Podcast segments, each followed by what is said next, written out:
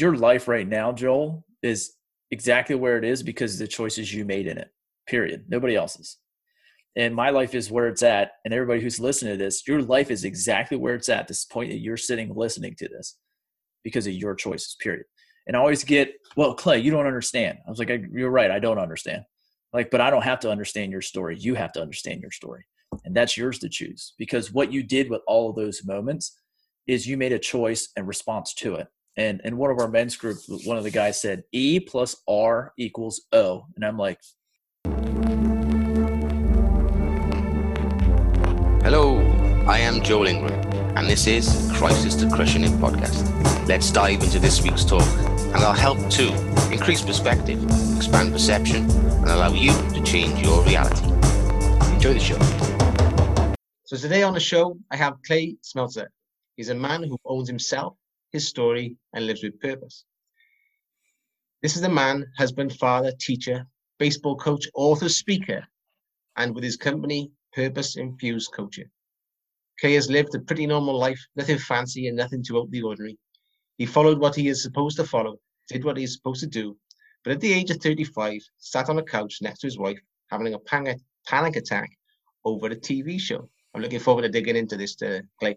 Mm-hmm. With everything going great around him, he still felt lost, floating, ashamed, and not what he expected to be in life at 35. There were two roads derived in the woods, and he chose the one less traveled. That has made all the difference. Through purpose infused coaching, Clay now helps men reveal their purpose and create clarity in all aspects of their lives so that they can step into their own story and step up to lead as a man and in their families, careers, and communities. Clay, welcome to the show.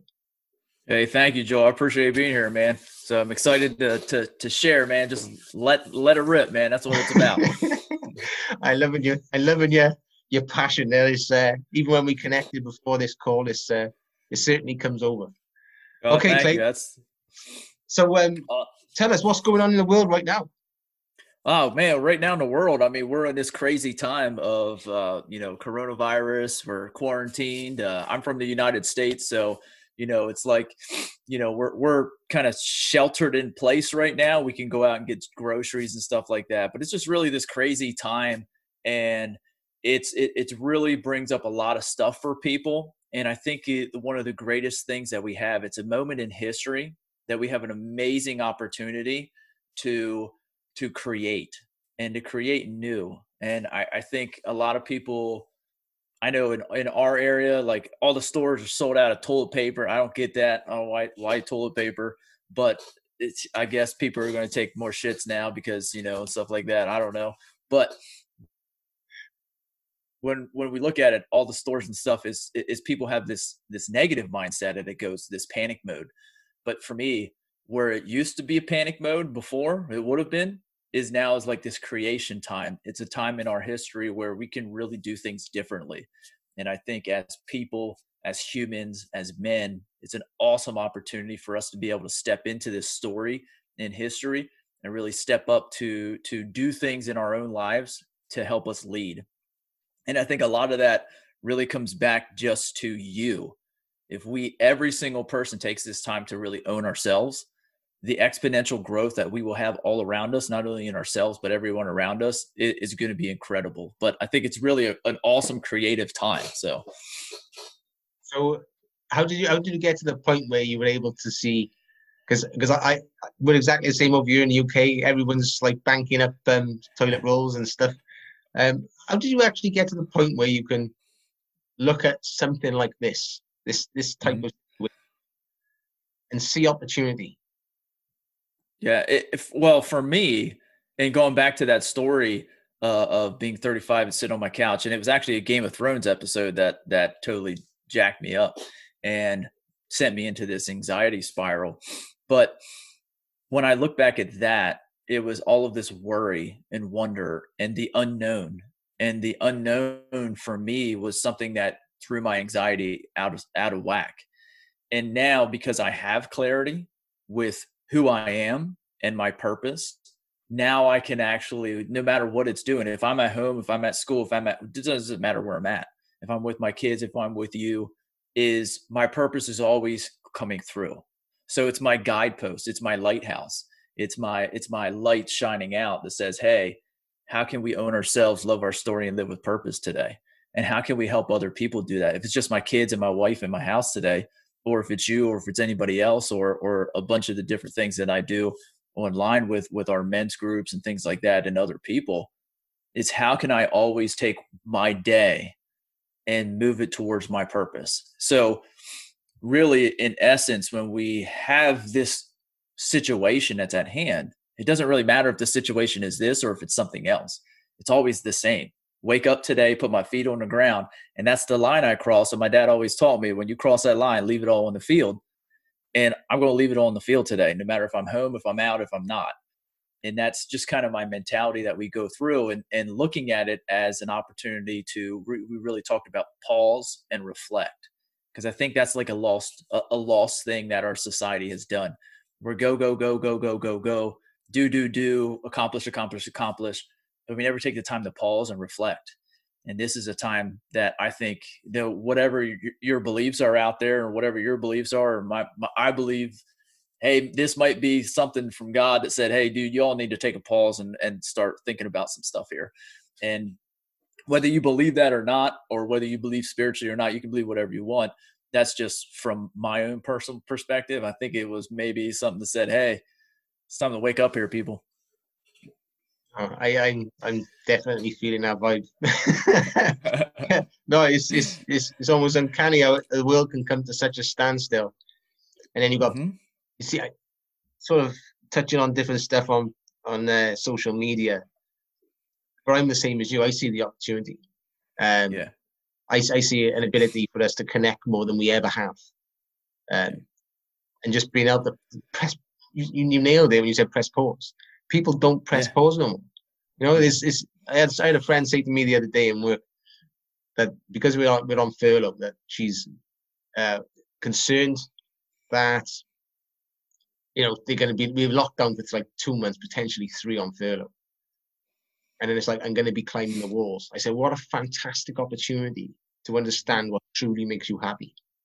Yes. You know, to really dig into yourself, who you are, what do you actually enjoy. And if you don't enjoy stuff that you're doing, what are you doing it for? Yeah. you know? Yeah. So, yeah, no. What did, what um, did they say to that? Um, it, it, do you know what? I think it went straight through the filter.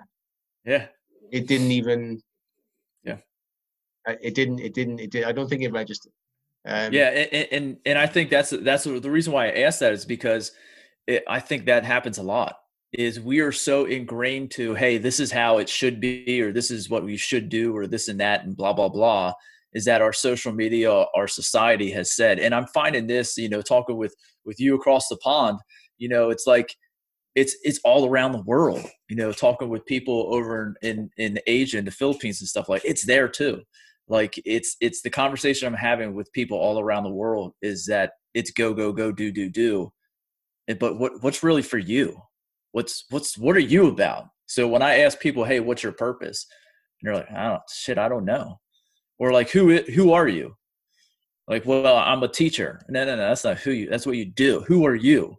like what are you about and they're like i don't know i never took the time to actually do that you know we just talked with uh, last week um, we did a, an all in um, purpose discussion. So men and women because usually i work with men but really the conversations i'm having now are for anybody. And so we had men and women's and the one the the lady who was on basically said you know what? I i spent so much time giving and serving my kids and i never took time and this was like she has eight kids so it, she it's like a lot of years. Hmm. you know it's like 20 years of her life i served for my kids and i gave all to my kids and i never gave anything to myself and it's like yeah think about that. If if and i did the same thing. I served everybody else besides myself for 12 to 15 years until i'm sitting on my couch over here in a panic attack and it's because i didn't serve me first. I didn't put me first. I put everybody else first. But that's what we were taught. Like go do this especially if you have kids. I mean you, you have kids joe. It's like i was told to put my kids first. Well i can't. Like it's like the oxygen mask. Like it needs to go on you if you ain't putting an oxygen mask on you dude your kids are dying and so are you it's like it, it ain't gonna help out like when you get you right and you truly own everything you got you know your truth you know your purpose that exponentially grows to everybody around you because they're like, dude, you know you. And I'm like, my one buddy, the, the conversation we had last night, he teaches his kids, um, you be you. That's what he's taught since they were they were born to all three of his sons. Him and his wife have taught this. And I asked his son because they were both sitting side by side on our Zoom call last night. So I basically put Nick on the spot and was like, Nick, what do you think about your dad? How's it go? Uh, you know, in that that concept, you be you. And the kid just owned himself. It did it like his dad was sitting there, but he's like, Hey, this is me. This is what I believe in. This is what I want. This is what I went after. My dad gave me some suggestions and stuff, but I chose me. And I love and respect my dad. But at the same time, like this is my life. And he's always taught me that I be me and and that's what I chose to do. And he respects that, and I respect that as well. I'm like, dude, I'm like, it was just, I'm like, you guys need to do something with this and like share that out because it was just this awesome way that this, I think, I think Nick is maybe 20, 19, 20, that this 20 year old is like, dude, this is who I am. I'm like, we need more people like that, you know, especially our age, man. You know what I mean? There's too many adults. I'm 39 years old that are like, I don't know. You know what I mean? And we got we got to get rid of that. That's a fantastic uh, conversation to be part of.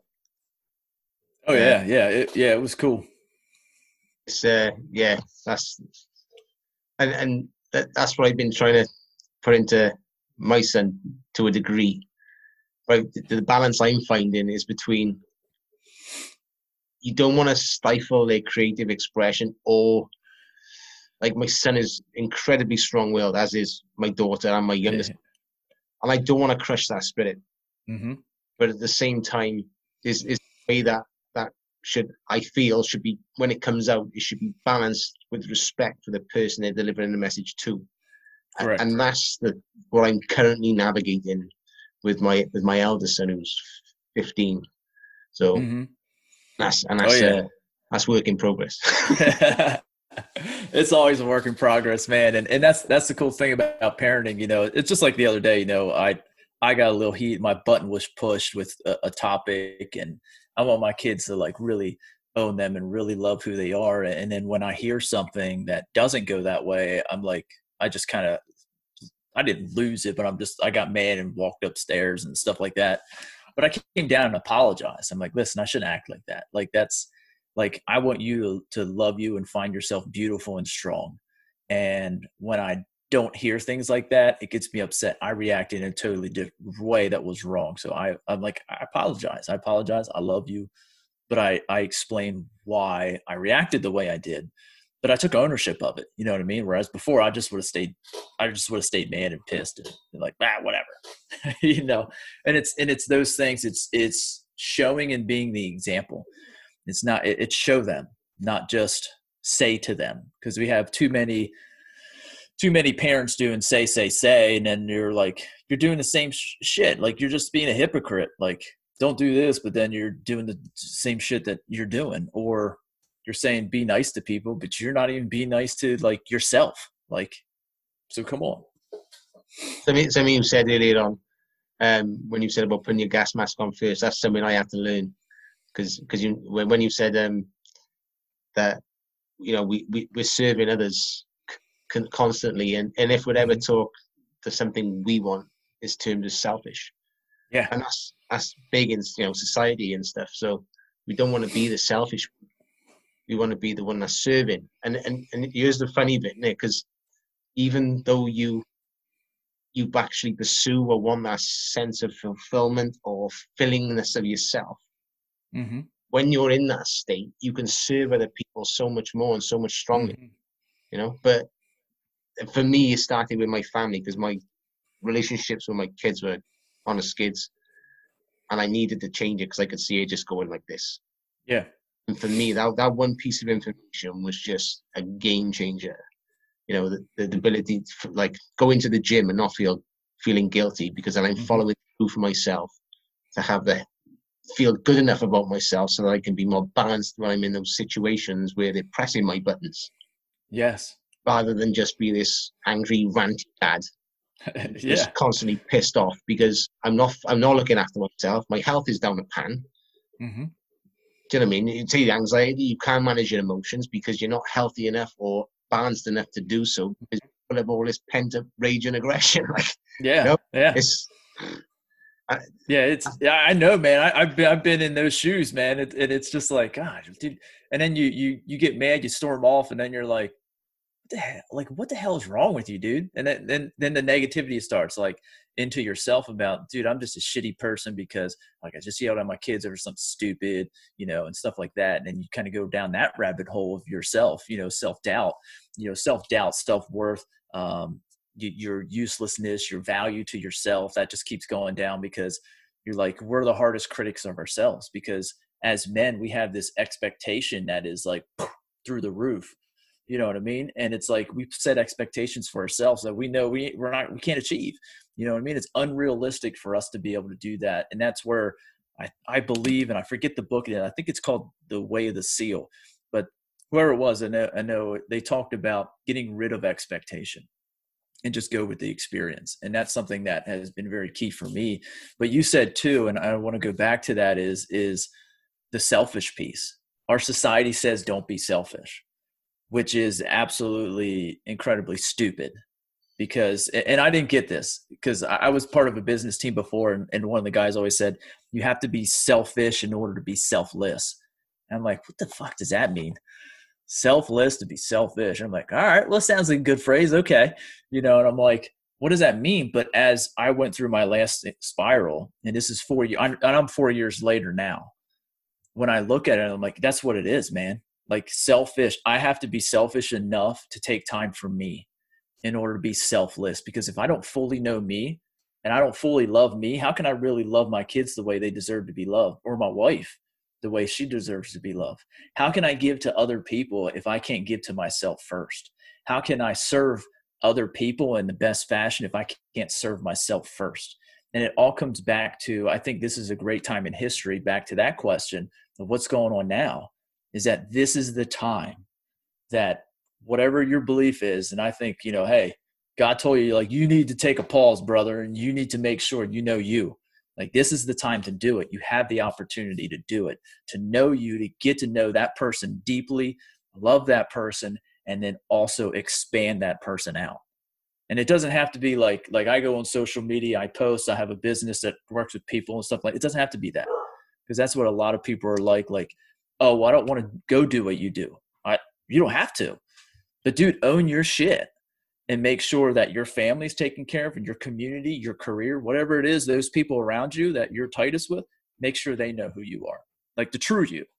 Not that fake dude that I was walking around saying, Oh yeah, I'm good, I'm good, I'm good, man, everything's awesome. Where internally I'm sitting there going, dude, what the fuck is wrong with you?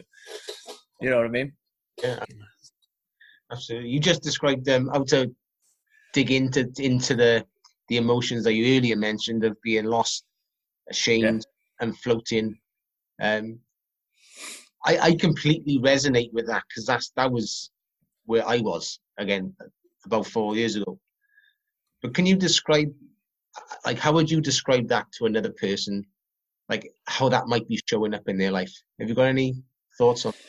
Uh, for for me, it was just, um, it, it shows up in many different ways for many different people. You know, for me, it was all about being i would get angry real quick so like my button would be pushed really easily at certain times and it was more so at home it wasn't it wasn't at school um, the anxiety would ramp up over dumb shit like i mean I, I, come on it was a tv show like it was game of thrones like i mean there's some like screwed up shit in that show if you've ever watched it i mean there's some really messed up there's some really messed up stuff and i'm like but again a tv show something that's fake that's not real threw me into a whole spiral. And and it's like why? Because it's all those little different things that as i go through my day and i lay my head down and i'm like all right did i accomplish and know like today i left it all in the field? And i always knew the answer was no because i didn't know what i was leaving on the field. If you're walking around and you're like why am i really doing this what what is this really for do i really like that i mean you're questioning all that pieces that come back to who you are you know and that's where it is is is my career the right career for me well that's a question of who you are not a question of what you're doing you know what i mean and that that's where all of these questions it all comes back to who you are. Am I raising my kids the right way? We'll go back to who you are. Does it stay in alignment with that? If it doesn't, then no. If it does, yes. But you first got to identify what it is. And if you don't know what those things are that you're about, how are you going to how are you going to raise kids around that that premise? How are you going to have a career and and find so whatever financially around that piece? How are you going to find fulfillment and joy if I don't know what fulfills and, and, and brings me joy? We just haven't done the work. We were never taught that. School taught us all this shit, like all these different things. You know, for the U.S., George Washington had wooden teeth. I don't. I, they probably don't teach that over over in England, but like, who gives a shit if he had wooden teeth? Pretty cool. I mean, you made wooden teeth that look like teeth, but at the same time, like, for what? Why don't you teach me how to make sure like I can own myself? Why don't you teach me how to be be independent? Why teach me those things? Because those are the things that are really important. Work ethic, determination, all those different things, you know, and owning you. Like we don't talk about that. Why? Because most people haven't done it. How are we going to teach something that most people haven't that that probably ninety percent of the world hasn't done yet? Oh. You know what I mean? I I, I started. So a, a friend of mine, Andy Storch, um, had a guy on his show a while back by the name of Gay Hendricks. Have you heard of Gay Hendricks? Um, I think I heard the name once. But his his book is called Make the Leap, or the Big Leap rather. Okay. Uh, two two goldfish bowls, and there's a fish like pondering, jumping into the other one. Oh yeah, okay, I've seen that. Yes. Yeah. So and he and his first line, he, he actually takes you through it in the podcast, and he says, "It's so simple to understand, like get, I'll, I'll get an element of fulfillment. He said, but most people don't take me up on it because it's so simple. So he, mm-hmm. and you like you wait in there, big. he said, "Oh, you're gonna tell us what it is?" He said, "Yeah." He said, "Just go upstairs for ten minutes, sit in the room, and ask yourself, what do I enjoy?" I mm-hmm. thought, I haven't done it yet, right? I listened to it yesterday. I said, I laid, I laid ten minutes aside to do it, and I got distracted. I thought I'm going to do that just to see what comes up. I know what I mm-hmm. enjoy. I'm looking to eliminate what I don't enjoy. But I thought how simple. I wonder how many people would actually take that up, you know, just mm-hmm. to understand themselves. I that, would say 10%. 10 yeah, to 20% of people. Yeah. Because the rest of them are, yeah, the rest of them are say, oh, that's stupid. That's hokey. And that's what I used to do. Like meditation, I used to say, oh, that's a hippy dippy shit. Like, let's go hug a tree. You know what I mean? Like, but then also I'm sitting here and I'm like uh, having a panic attack. I'm like, all right, something needs to change, man. I need to get rid of that that thought process that I have, and I need to try new things. So meditation is something I do every morning and every night, and even sometimes during the day. You know, and, and it's deep breath work. I also use why because it clears things out. It, it, it synchronizes me, and it all comes back with purpose. I, I relate it to the word intention and those two things are are synonyms together is is when i have purpose i have intention for my day so mm-hmm. that meditation in the morning allows me to set intention for the day here's what i'm about here's where i'm going and also gratitude to say hey listen man whatever you are out there and, again my beliefs and i think some of my stuff is, is spiritual so uh, my belief is that there's something else out there I don't go to church. I'm not like I wouldn't say I'm religious, but I am spiritual. I believe there's a God. Um, I believe at the end of the day, you know, I'm going to end up meeting him, being like, "Hey, what's up?" You know. And the the thing for me is before I get there, when I, when I die, I'll go through this light, and there'll be a gate. This is what I what I'm picturing. I don't know if it'll happen, but maybe I'll ride on a magical unicorn, shit and rainbows, you know, or something like that. But what but but I believe I will walk up to this gate and there's going to be a man standing outside, and that man's going to be the version of me of who I was meant to be. And when I meet that person, like I want to meet that person. And I said before, like I want to shake his hand, but I don't. Like I want to wrap my arms around him and be like, dude, I love you. And I want him to embrace me back and and and give me a nice tight squeeze and be like, dude, I love you too, and thank you, welcome home. You know, and and for me, that's just that that validation from the man I was meant to be to say, hey, you did it. Like you did everything that you could in the time that you had to be the man that you were meant to be and designed to be. And it'd just be like, dude, welcome home, man. You kicked ass, you know. And that's where it's like, if today's my last day, like I will make sure I leave it on the field because it might be. shit, I don't know. I might have a walk up the stairs after we get done this. I might have a heart attack, you know, something like that. I don't know.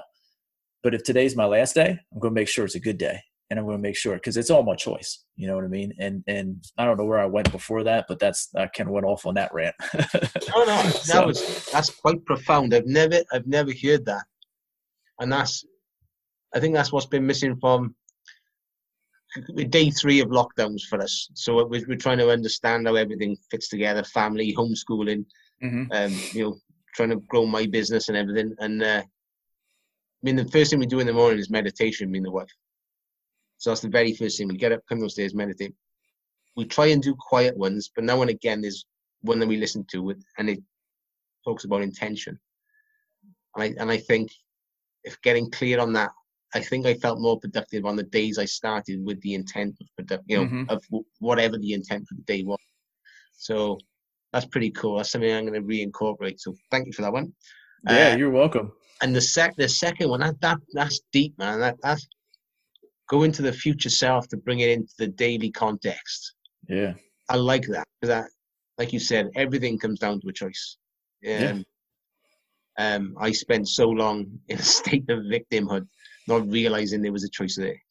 Yeah. Um, and to think there's people out there like that, it kills me. So I yeah. mean, did did just on rinse repeat every day with no awareness mm-hmm. of the of an ah, opportunity. Beautiful word, man. You know, beautiful, beautiful word. Yeah, and, and that's that's where it was. Like the awareness comes out once you once you take the time to realize, like, listen, your life right now, Joel, is exactly where it is because of the choices you made in it. Period. Nobody else's. And my life is where it's at. And everybody who's listening to this, your life is exactly where it's at this point that you're sitting listening to this because of your choices, period. And I always get, well, Clay, you don't understand. I was like, you're right. I don't understand. Like, but I don't have to understand your story. You have to understand your story. And that's yours to choose because what you did with all of those moments is you made a choice and response to it. And in one of our men's group, one of the guys said E plus R equals O, and I'm like, okay. I was like, all right, what's that? What's that? I, am a math guy. I teach I teach seventh grade math. So I'm like, all right, let's go. What do we got? And he said, event plus the response equals the outcome. And I'm like, oh shit. I'm like, dude, that is good, man. I'm like, okay. And I started to realize that is the event that happened in your life. Let let's say, uh, you know, something from my past is I I was taken. Uh, I have two kids. I, I've been married twice. No, sorry, I've been married three times. I've been divorced twice. I have two kids to my first. My I have one kid to my first wife, one kid to my second wife, and now we're a blended family um, with my wife now. So I have two women that took me for child support. And none of my kids mat it didn't matter if i had another kid and was paying child support. They both were like hey full child support for this and i had my kids. So you know at this point in time they were trying to come after me financially. They were trying to come after me custody wise they were trying like they they were just trying to like overburden me to where i would be like i can't uh, like i had enough. I can't do this. I can't but i'm that's not me. They like i'm a fighter so it doesn't matter it's, it's i'm gonna fight and but like that circumstance, I had every right to be one of the pissed, most pissed off dudes in the world because I was paying almost two thousand dollars worth of child support, which left me with nine hundred and seventy-two dollars to live on a month. And it's like I was full time teaching. I was working two jobs. I had two kids on two different schedules. I was finishing my master's degree, my master's program for educational leadership. Like I was, I had like Wednesdays Wednesday night was like a free time. That was it. You know, other than that, it was like go survival mode. And it's like all of those things, I had a choice to respond in a way that I did. And the choice that I continue to make, which is super important to me, is always stay respectful to myself, is to be me. And I didn't go outside of those lines. So I just stayed true to me. And that's where it's like all these people say, well, you don't get it. You don't get. I'm like, no, I do get it and I get it sometimes more than other people because like listen, I was in the trenches, you know what I mean? And we're we've all been in our own trenches. But it's like you have to know that trench of yourself. You have to know your story. I don't have to know your story, you do. And then you have to step into that and be like, dude, I responded that way. Yeah, sure, something happened to me, but it's the response that I got, that I did, that gave me the outcome that I wanted. The event plus the response gives you your outcome. Just like the situation we're in right now. It's an event in world history. We're going to respond to it some way. You're either going to respond to it by flipping out, or you're going to respond to it and be like, "Dude, this is an opportunity to get kick some ass."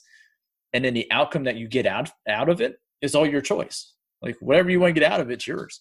You know, and and that's where I don't people don't realize that is that dude, it's it's you.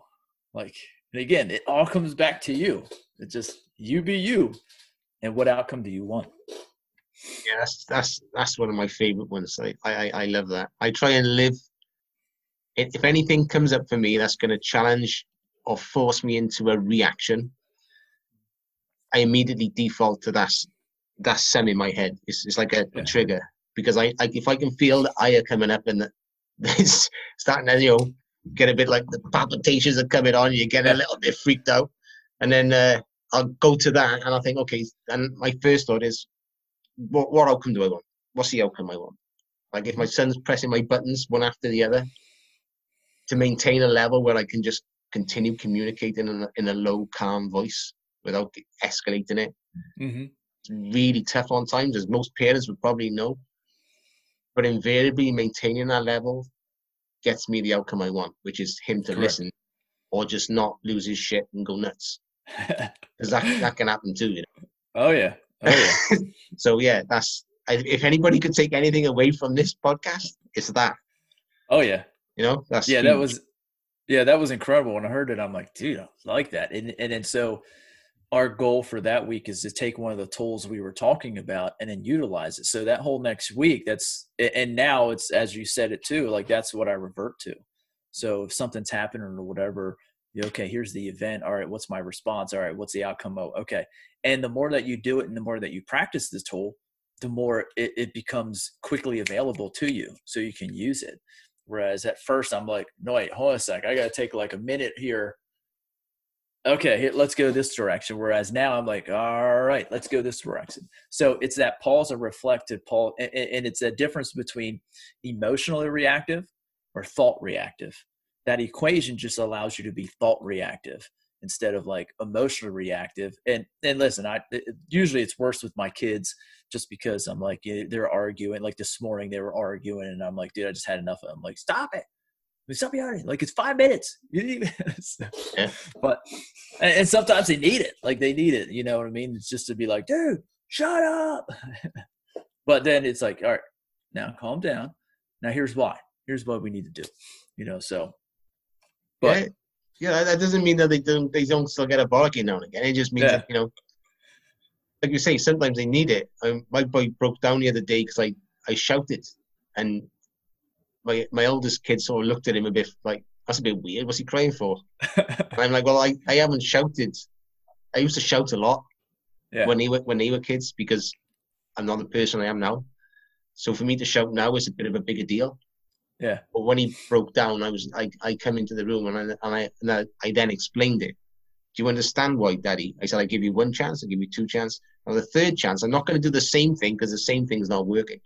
So now I've got to do something different. Correct. Yeah. You know? And it, he's seven, but he, he got it. You know. Yeah. Yeah. Um, my my son's uh he'll be eight Saturday, so he's right in that realm of like, oh, okay. I'm like, dude, I just told you like like I'm three I'm a baseball guy, so three strikes and you're out, man. yeah. Yeah, I think that's more than fit. yeah. Oh yeah. So definitely, but cool. Okay, so let's go let's go so you weren't always this way. Let's go back um to maybe a time in school. Tell me what stories come to mind for you.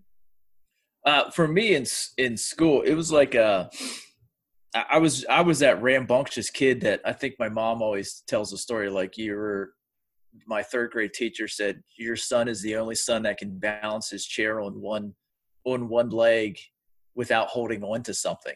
and I'm like, well, that's true. I also was the one who, who got in her cabinet and found her paddle as well that I shouldn't have been snooping around in her, in her drawers. so uh, that wasn't a good day for me at home when I got home because, but uh, yeah, I was just a rambunctious kid, man. I, you know what I mean? Like put me inside and, and, and tell me I have to sit here and I'm like, it ain't gonna happen. You know, it's still that way, you know? And, but you know, my son's exactly the same way. You know, he's that that's exactly what his teachers say when we go to parent conference. You know, he's a little I'm like, yeah, I get it, I get it. He's good, he's good. But like I was just an active kid. I also went through and and lots of times I didn't want to be called on to read and stuff like that. Reading was really hard and I had no idea until I went to like the eye doctor and I'm reading stuff backwards and he's like we did a couple other things and stuff like that and I have a dyslexia and I flip beginning sounds of stuff. So as I'm trying to read and see like I read stuff, but I read half of what everybody else read. It was like, you know, the cats at the store and then they're going to the baseball field and then I'm like, what the hell? And then other people in class would be like, this is what's going on. I'm like, I was like, what the hell are you reading? I'm like, that's not what I read. But it's like, so seventh and eighth grade were, were really tough reading just because I was like, I, I, you're at that age, hormonal age, and I was like, dude, I got really good at sleeping while I was supposed to be reading, or like they're saying, hey, you know, read this book, and I'm like, where's the cliff notes, baby? Let's go. Let's how can or you know, so and that's still kind of when I went to college. That's what I did too. Like we had to uh, a course you had to read 12 children's novels. I read one and the other ones I just did a whole bunch of summaries on the internet and stuff like that, and then wrote my papers. And hey, I got 100 out of 100 on all of them, so it worked out. but it's like you know, for me, education up until 12th grade, um, well, I wasn't that excited about it. I still, I don't, I don't want to go to school now. Like I'm a teacher, but I don't want to go sit in a classroom. Like, let me go do my thing. Let me explore. Let me, let me learn and that's kind of how it was. So I really got a wake up call. My first opportunity to to be recruited um, as a baseball player because the coach. Um, this was summer after my freshman year. I went to a, a workout or showcase down in um, College of William and Mary in Virginia. And the college coach afterwards comes up and said, "Hey, I like what you did." And he said, "What's your grades?" And as a stupid freshman, I went, and immature, I went, "What's it matter?" And because I thought talent was everything. And the coach goes, "Because what you do in the in the classroom is what you will eventually do on my field. And if it sucks in the classroom, it's going to suck on my field, and I don't want you." And I went, "Oh shit!" I was like, "Okay, well, I'll make it better." and then it's not that it was bad, but it wasn't my best effort. You know, it, it was it was like bees, you know, bees and some a C here and there, but it wasn't my best effort. And I was like, "Oh shit, okay." Well, they're going to look at my grades first so I, I, I eventually I did the work too. It was all A's and B's and stuff. And you know, I wasn't like the top of my class in high school. We had about let's say three three fifty graduate from our high school. I was probably like in the close to 175 200 range something in there when you talk about like placement and stuff so it wasn't anything like spectacular i wasn't going to knock your socks off with my intelligence then but I think a lot of that had to do because people were telling me what to do, and I'm like, I don't like being told what to do. so I'm like, ah, whatever. And but when I got to college, it was a different deal because they didn't care whether I showed up or not. Like it was all on me. And that's the point in time my college career is when I took ownership of my education fully. Um, and then I graduated college, my bachelor's and master's 3.98 and above. So almost almost 4-0 but that was all on me. So it wasn't somebody telling me i had to do this because they didn't care. I was still paying them like it was my money you know and it's like that's where the responsibility came in to say hey like this is yours. And that's where ownership comes back to and it comes back to me. Like i owned me at that point in time whereas in high school i didn't really own i owned me on the field because i do everything more than anybody else on the baseball field but when it came to the classroom I was like, yeah, I'll do it, and it'll do. I'll do it, do it somewhat well, but I won't do it to the best of my ability. No, yeah, it's uh, you, just you're almost describing my son to a degree. so, so uh, I'm I'm and I'm super curious as to what he's going to do.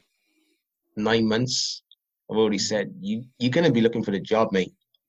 Like when when I was I hit 16. Is tell you a little story. I hit 16, and I come down in the morning. I finished all my exams, all done. My dad was up. He's always up early, like half past five, in the shower, uh, shower, uh, shave, shirt on, tie on, jacket on. Like downstairs at past six, food ready to leave the house at seven. So I sort of come down at past six, poured myself a cup of tea, a couple of biscuits, went and sat in the room, put the telly on. I'm sat there and he's sort of in and out doing his thing. And before he leaves, he said, uh, exams all finished? I said, yep, all done. Just got to wait for the results now. He said, here's one pound twenty. Get yourself down to newsagents. Get yourself three papers, and I want you to have at least four jobs applied for by the time I get in. I was like, oh shit! And he didn't. There was no discussion. you you didn't discuss stuff with my dad. It was like you just didn't do yeah. that. So I was like, right, I'm going to the newsagents then. so, so, so I've told my kids this story, you know, and uh, that my dad can't remember him. He can't remember doing that, but it sort of it was that the wake up of there's no, you know, there's no there's no free ride here. You you've got to got to step up, either get a job, or find another way. Yeah. So yeah, it's it's funny how that sort type of thing can change when you suddenly realize it's all on you. Yeah. You know. Yeah. And and, and that's yeah, and that's one thing. Like with my parents, like they weren't giving me stuff you know and, and, that's one thing i think too is hard about a parent is sometimes you know as a parent we need to be the lighthouse and not the tugboat and the mm-hmm. tugboat goes out and saves and saves and do and does for all their kids and keeps them but you got to be the lighthouse and that lighthouse sometimes as you're shining your light sometimes you're going to have to watch kids run into the rocks and like i my parents watched me run into the rocks a whole bunch of times but they stayed firm to shining their light and and, it, and i could always use that light it's just times I'm like, yeah, I'm to do my thing, and then I'm like, shit, I should have listened to mom and dad, you know. But it's it, you're right. It comes down to that point where it's like you got to take extreme ownership of yourself, and and I'll put that plug out there. Is eh, that's a book by Jocko Willink's is Extreme Ownership, amazing book. But you got to take it, and there's a point in time in your life where that's it, and and luckily I was able to do it a lot younger then I mean some people like I graduated with dude there's there's they're still not taking ownership. You know what I mean? And it's like we got a bunch of adult boys running around acting like adult boys and I'm like, dude, come on, like wake up guys. Like, come on, what are you doing? It's uh, I've never I've never read the book, but it's um I've listened to a couple of his podcasts, and for and for me, would I be right in saying that, that the basis of it is everything is your fault? Yeah. Everything. Yeah. And, Everything. and isn't it remarkably freeing to understand that and then, yeah. you know? Yeah. I've got so many friends that I that I've tried to. This is the other thing with this type of work when you're coaching other people is sometimes you want you can see people suffering and you want to help.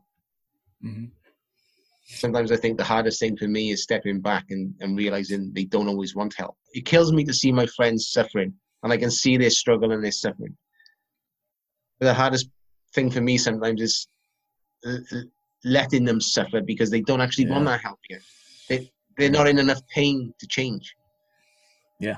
Have you come across and, and, and absolutely all the time. It, it, it, my coaching, my life, my teaching, um, all the time. And it's the difference between being a tugboat and a lighthouse. See, the tugboat would go out.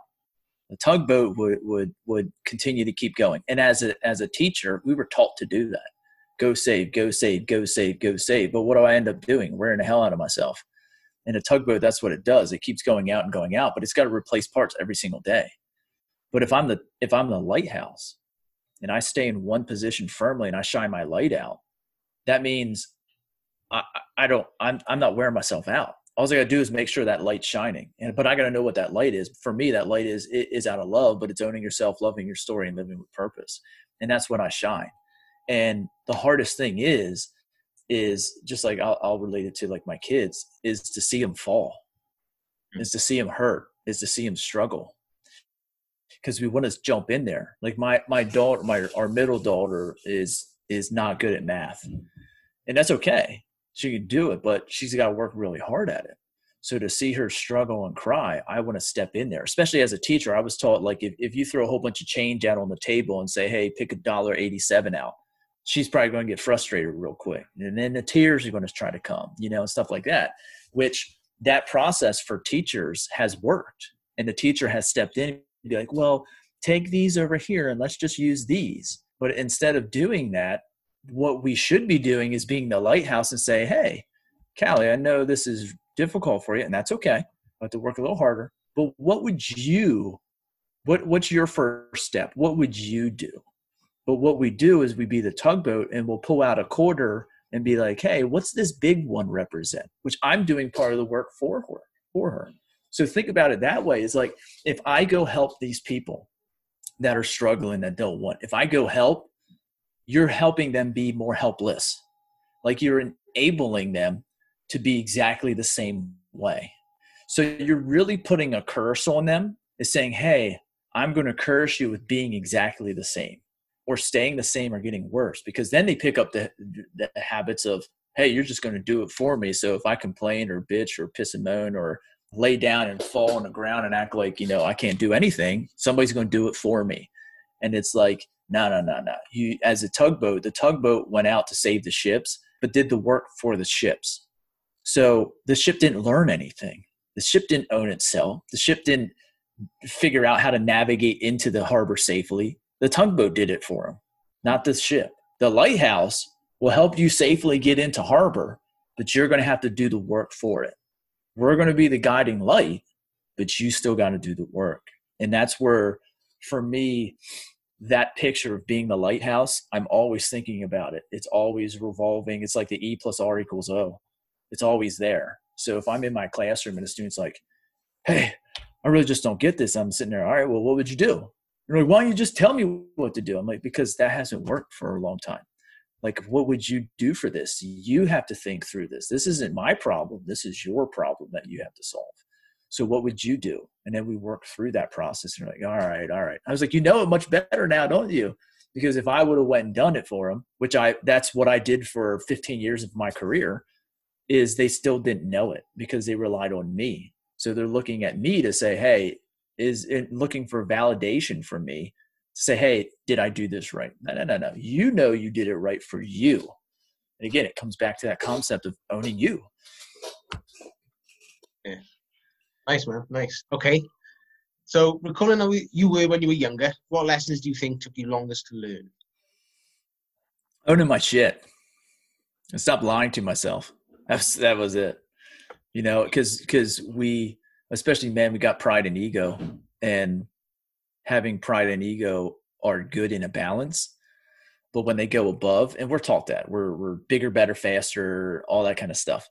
You know, be bigger and better than the man next to you cool. What what what does that really serve? Can't can't you be big and badass together? like that's better, you know. But we were taught all this, and for me, it was just lying to myself. Like not the big thing, but the little things. Just saying I'm okay. Like I'd walk into the schools and people were like, "How's it going?" I'm like, "Dude, I'm good. I'm good. I'm awesome." But internally, I'm not awesome. Like I'm not doing okay. And I put this. I wanted people to see a different version of who I was who I actually was feeling inside. And so when we try to keep that facade up and keep it going, that's why men have breakdowns. That's why women have we have these breakdowns. You know, 35 years old, called a midlife crisis. It's what it was. You know what I mean? Because I was trying to keep this facade up that wasn't serving me. It wasn't who I was, and that was probably the longest lesson. I wish. That's why now, like for me, I want young kids, my kids, students I teach. I teach 11, 12, 13 year olds. Like I want them to know themselves, like in my classroom, because if I could teach them, like I teach math, but whatever, like add, subtract, multiply, divide, just know that shit. But like on top of that, like I want you to own you. I want you to be the best version of you. I want to know who that is. Like I want you to own that and I want to be you. Who cares about everybody else? You need to own you and be you for you, truly, and know who that is. If I can do that at the end of the school year and give them a better opportunity to go out and be that person, I did my job. Oh, they they learned a little bit of math in there, and some of the shit they learned in math they're never going to use. So whatever. I think that's you know it's, it's you're in a prime position there to pass on these essential skills because I 100% agree with you. I, I've only I say three to four years ago, I fully become aware of where I was and realizing I had a choice. I become super frustrated for a while that I wasn't equipped with these skills earlier. You know, it's just yeah. they weren't there. I mean, my, yeah. my, dad is old school, so most of the lessons are there around suck it up and get on with it. Mm-hmm. You know? Which is just man up. further Yeah. reinforcing the societal beliefs around being a man. Uh, yeah. Which therefore means you're not allowed to have emotions, which therefore means you've got to chew them down and make yourself ill. Yep. Um, And at the and you and I both know from talking with you before, it don't work out too well. that doesn't work. doesn't work So-. And, and that's the that's the thing when you when you talk about emotions, men don't want to show it. We've been we've been taught that all that kind of stuff, and that comes back from I mean thousands of years. Think about who we were. We were the guys that went out and killed shit. You know, we had to go kill things and come back and feed our families. We had to if somebody stepped on our land or whatever it was, and they wanted to harm us, we had to take care of that business. You know, so we were the big badasses that that were the muscle to say, hey, let's get some shit done, and we didn't have that. So on an external world, we had to be this hard person on the external world. Now, what I do like in history and stuff like that is that when you came home, and I think this is where the men and female roles came into play, is that the men were that hard exterior on the outside, but when you stepped inside of your home, the women were the soft. And they came, and you you came into them, and they were that comfort zone for men. Because there there are a lot of times in in history, and I mean, you have the history of England and everything like that, and all that, all, all of Europe history it is there was a lot of bad shit that happened. You know what I mean? So you had to be like a really bad hard ass, you know what I mean? And like you had to do shit that you didn't really want to do and and not really who you were. And sometimes that meant you had to, you know, death for somebody else. And that's not necessarily person who you are, but you had to come home and be able to release all of that. And in our DNA and our biology, men still think that way. We just don't live in that world anymore.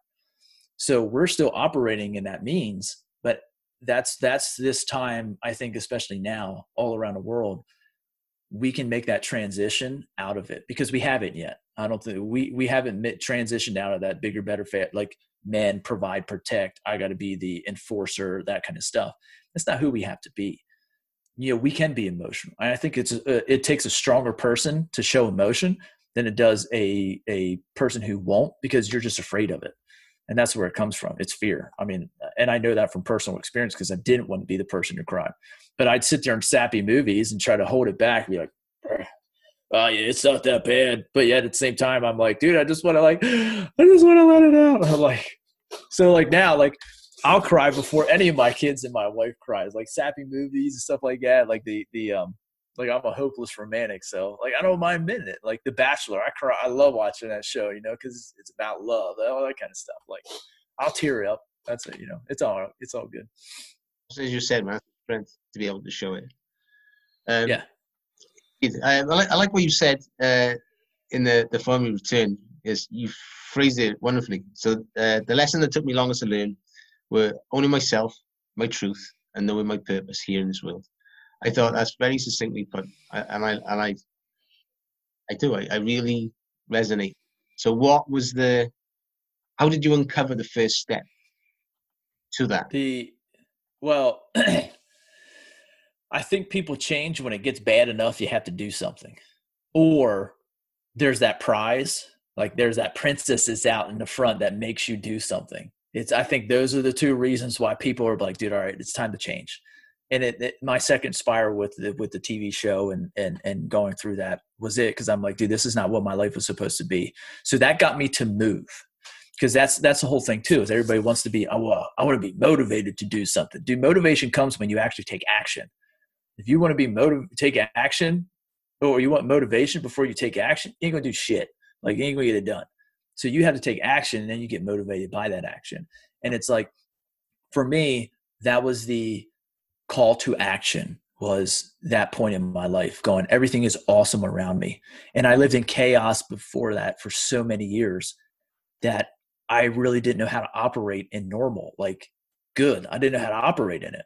So I think that's what was throwing me off. But that gave me the call to action. But then the action after that was taking care of what I call the shadow, is all those things we we put back in our minds. You know, I've been a person of growth my whole life. Is is always how do I get better today? As a uh, how how can I be better today than I was yesterday? Always been there. But the problem is, is I didn't want to do it with the stuff I didn't want to deal with. Like I didn't want to accept my anxiety. I didn't want to say, "Hey, yes, I have this." I didn't want to talk to people about it. Um, I talked to my wife, and that was pretty much it. Um, I didn't want to learn about it because it scared the shit out of me. I didn't want to deal with my anger, and and and it takes a lot to push my button. But when it's pushed, I go from zero to four thousand. Like I go from from from nice person to dragon breathing fire. You know, like so I didn't want to deal with that. I didn't want to deal with some of the things that you know happened in my past that still resonated with me that at that time. You know, so I didn't want to deal with these things. And the first step was to jump and step into all of those. And that that's really um I got it back there. The Dark Side of the Light Chasers by Debbie Ford really helped me do that. Um, and it was a book about shadow and, and doing shadow work and stuff like that. Really dealing with the stuff that you don't want to deal with because I have, we all have this devil and angel on us. You know, for me, it's called best self, worst self. And my best self is like Leonidas, you know, kicking somebody in the well, you know, and drop kicking. That's like that badass dude. And I call it, and I call it badass beast. Like that's my dude right there. Badass beast right next to me. Boom. Like, you know, like shields up, ready to go. Let's kick some people in a well. You know, that's that's that's what's up. But my worst self is wimpy wuss. And this is this fragile little balled up, wrinkled up person crawled in a ball. And they're always over here with me. You know what I mean? My badass beast is always on my right. Wimpy wuss is always on my left, no matter what I do. But I have a choice of which one to be. And what I was choosing a lot of times is to be wimpy wuss because that wasn't really that wasn't serving me. Sorry, my you can probably hear my dog barking. Somebody's at the door. um, but that's who I was choosing to be instead of being badass beast. But I also didn't have it clarified what made me bad badass beast and what made me wimpy wuss. And those are the things there is that was the first step is to clarify to to well sorry the first step was to to step into all of those things. The second step was to clarify who I was. Once I did that, then I had this in, infusion of my purpose into those different parts of my life. Like I got excited as a teacher. So for I was excited like my first 4 years and I realized teaching wasn't exactly what I thought it was going to be. So then from 4 to like year 15, so it's like what 11 years there, I'm sitting there going, what the fuck am I doing? I'm like this is a lot of hard work. And and I remember telling my principal, I'm like, dude, I'm gonna go work down at the convenience store and get paid more and deal with this shit. And he's like, ha ha ha. ha. I'm like, no, I'm dead serious, man. I'll go work at that shit. And he's like, oh, I think you're real. I'm like, yeah, I'm real, man. Like I'm for real. Like if this happens again next year, I ain't coming back. Like I'll just be like, peace out. And but because I didn't know why I was there. Once I knew why I was there, now I'm excited. Like I'm even excited here. Like we, we got online learning and stuff like that going on. But I'm excited because I get to pour into students. I get to pour into the youth to own themselves, love their story, and live with purpose, and then teach them a little bit of math along the way. Cool, man. Cool. So, okay, so let's let's go on from there. Uh, we'll touch on the Leonidas thing a little bit later on as well. um, fast forward a few years to a time of great change in your life. What stories and emotions does that evoke for you? Um, the change, and it kind of goes back to that TV show was was shame and I think that's especially for men that holds a lot of men back. The shame, um, and it could be for whatever. Um, but the shame is is basically we feel like that judgment is going to be passed on from somebody else. We don't want them to see it, and that's really what it is. That's why we hide shit uh, in shame. That's why I held, held my anxiety because if I if people knew that I had anxiety, would think less of me. The problem is they they were they supported me. I told my wife, and she's like, I, I don't I don't know how to help but I'm here for you. And I'm like, really? I'm like, shit. I thought you were gonna be like, dude, you're a pussy. You know what I mean? Like, I thought that's what she was gonna say. And I'm like, cause she's she's a badass herself. And I'm like, um, okay, like, all right. And then uh, once I started doing it, I mean, she was the first person I really told about that I had anxiety, and that was 12 years of my life that I didn't. And my other two wives, I, it's somewhat, but not really. Uh, but she's the first person I laid it all out there, and and she supported. I'm like, shit, okay.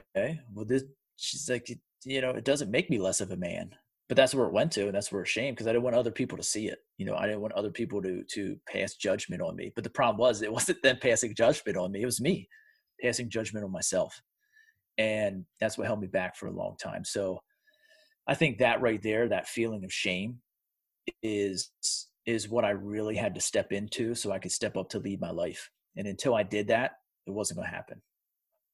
Yeah. So just curious now. So from the college where you said you you owned your education to the point of having the anxiety attack on the settee. There's obviously some stuff has gone on there. What what was what what was there that wasn't there before? Because you, you owned your education, and then all of a sudden you find yourself mm-hmm. watching GOT. You know I mean? And what's what, you know what's, what, yeah it, it I I own certain parts of my life, and I think that's what we all do. You know, we own our careers, we own our our marriage, we own our this and that. You know, we own. Um, I owned being a baseball player because for for me, my goal was to chase the major leagues, uh, and that's who I was. You know, I was Clay Smeltzer chasing the major leagues. Once that ended because of injury. Injury took me. I broke my thumb in three places. So obviously, as a as a catcher, I, I can't catch a baseball anymore. So we're swinging bat. Once that ended, I didn't know who I was anymore. But I did own my education. So I was owning my I was owning parts. Education was one of the parts I took the ownership of how I was as a player, and I put that into my education then. But I didn't put it into other pieces. I didn't really know who I was until I was 36 years old. So, what was the gap? Was knowing exactly who I was. That was the miss. I could own different pieces. I think we all do. We own different different parts of our lives.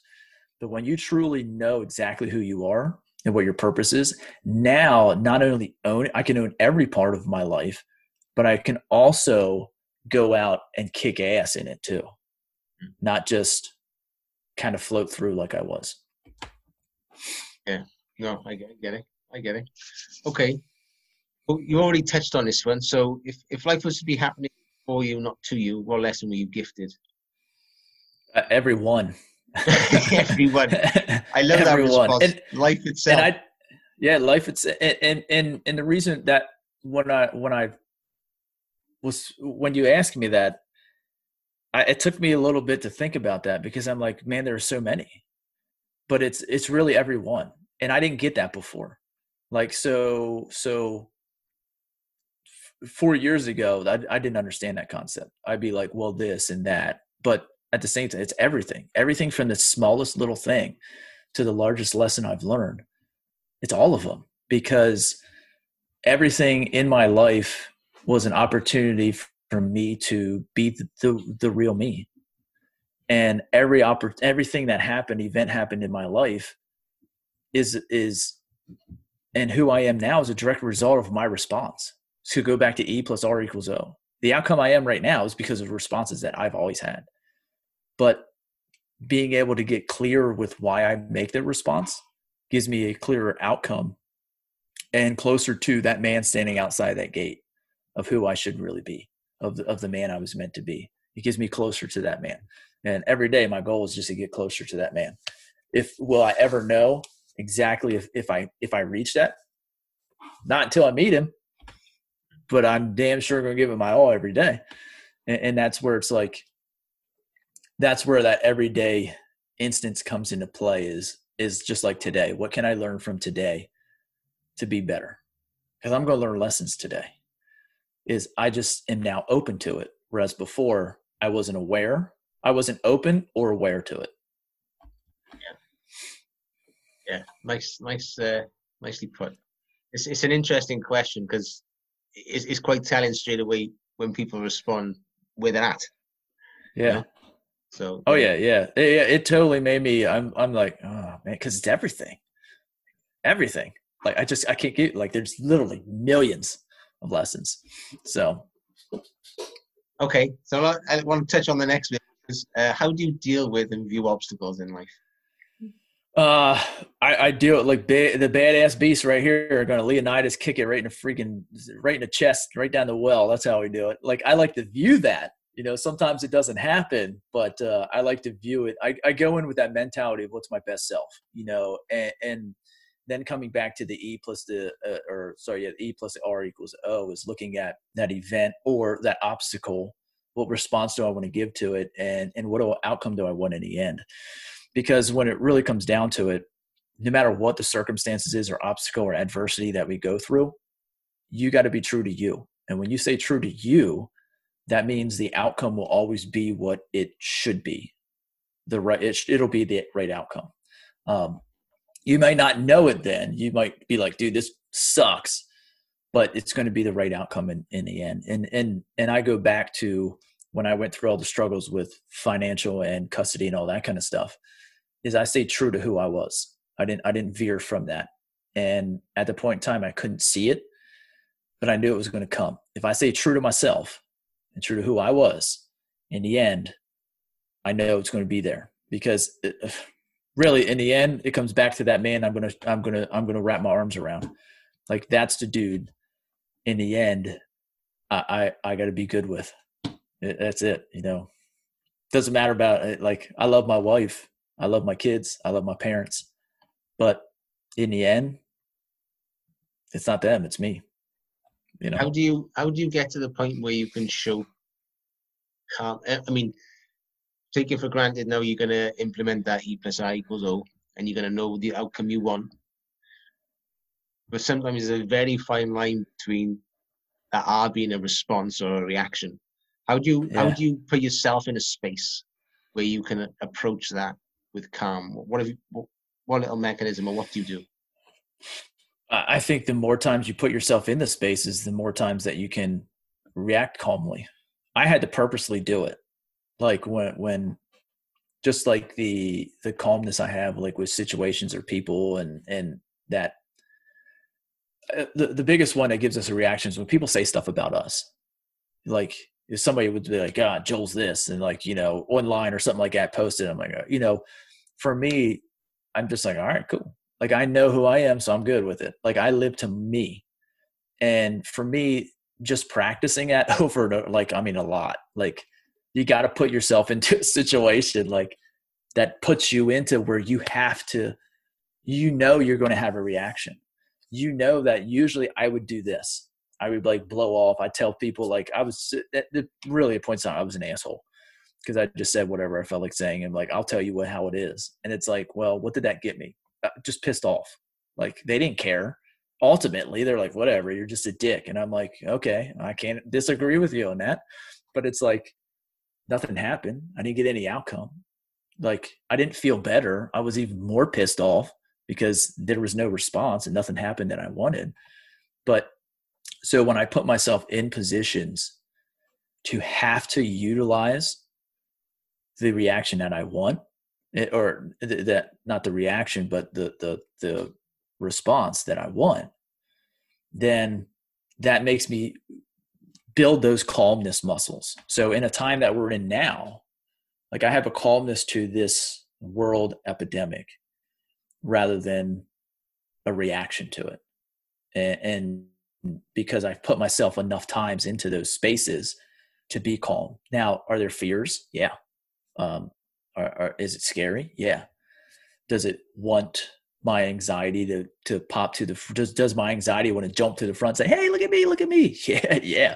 And there's some times where it did and i'm like whoa whoa whoa whoa whoa whoa whoa. Let's calm this horse down there brother. And it's like but i was able to do that because i was able to step into it instead of step away from it. And i always use those phrase man there's you can step into your story you can step away from it and stepping away from it means i don't want to deal with it but stepping into it means i have to deal with it and that causes you to take action. It's just what action are you going to do? And sometimes your action's good, and sometimes you're like, shit, I shouldn't have done that. but it's all reaction and a learning process to it. So I, I, I believe the more times you put your mm.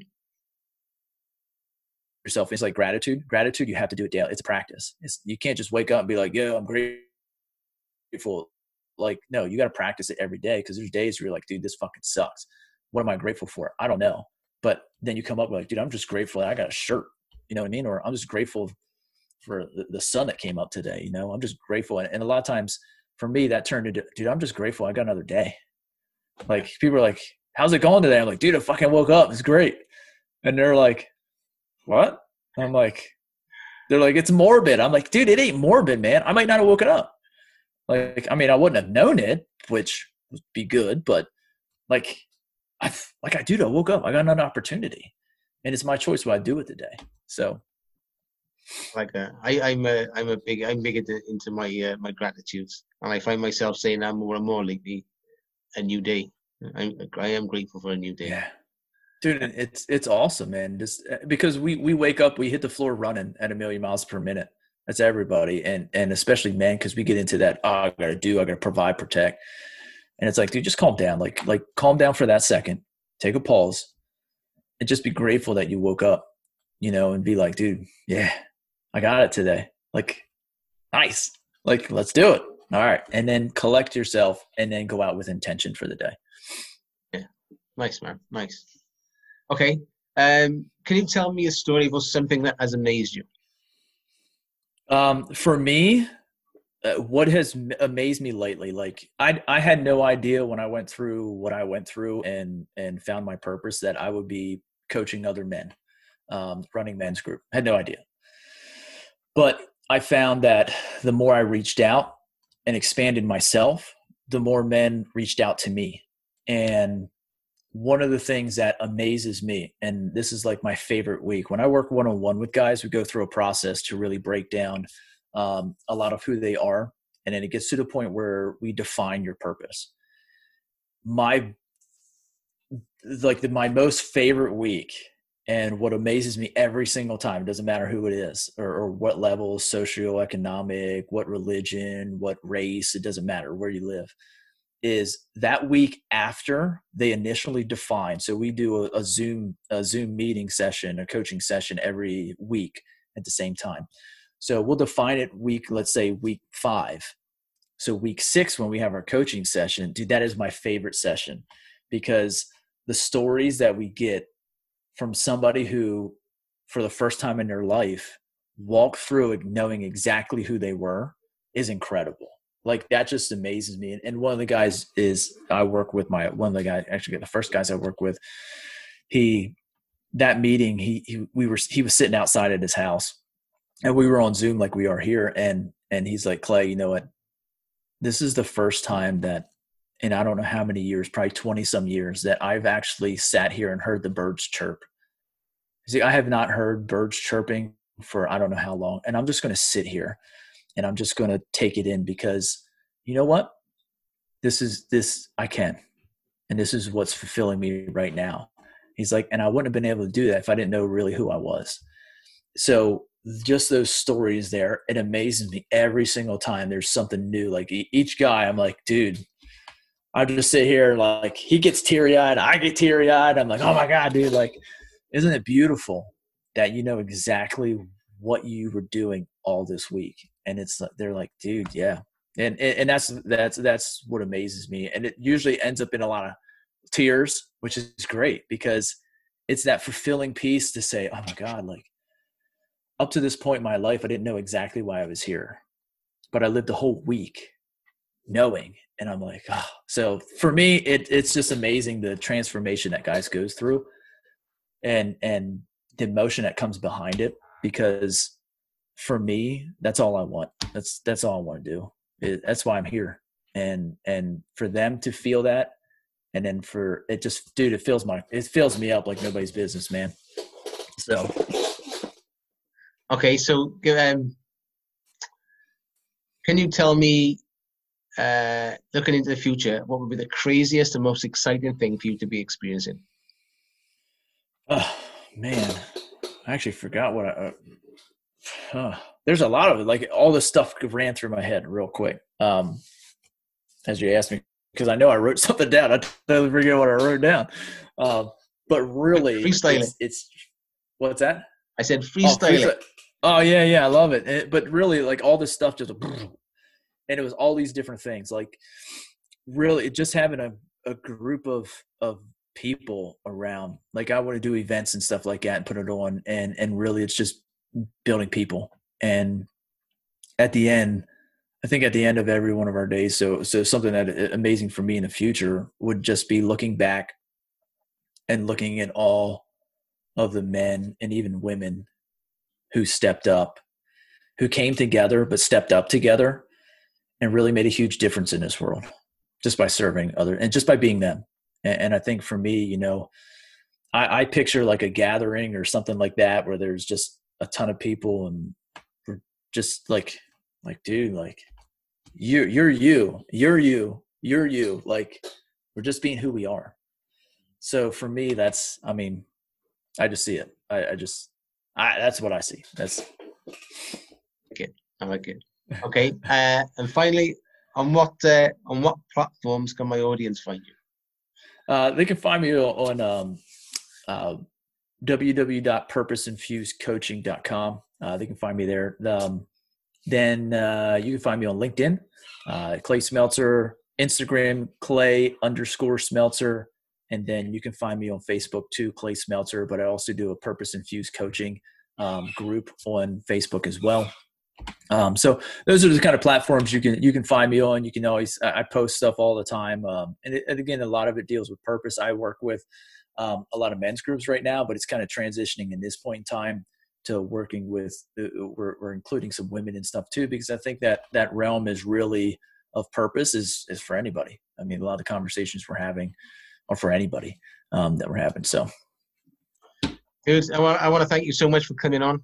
I want to thank you for your openness and your honesty, and I think you're redefining the qualities of what it means to be a man, which is much needed right now. So continue the fight and uh, yeah, forward. Well, awesome, man, dude. That I mean, what you just said right there, like, thank you. Like that really like brought a brought a nice tug to my heart and a little tear to my eye. Just just because that's that's what it's all about, man. It is just being being knowing my purpose is helping other people is that's my purpose. That's that's it hits it, man. So thanks for filling up my cup, brother. Absolutely. No, it's been a pleasure having you on. Thank you very much, Clay. All right. Thank you, Joel. Appreciate it.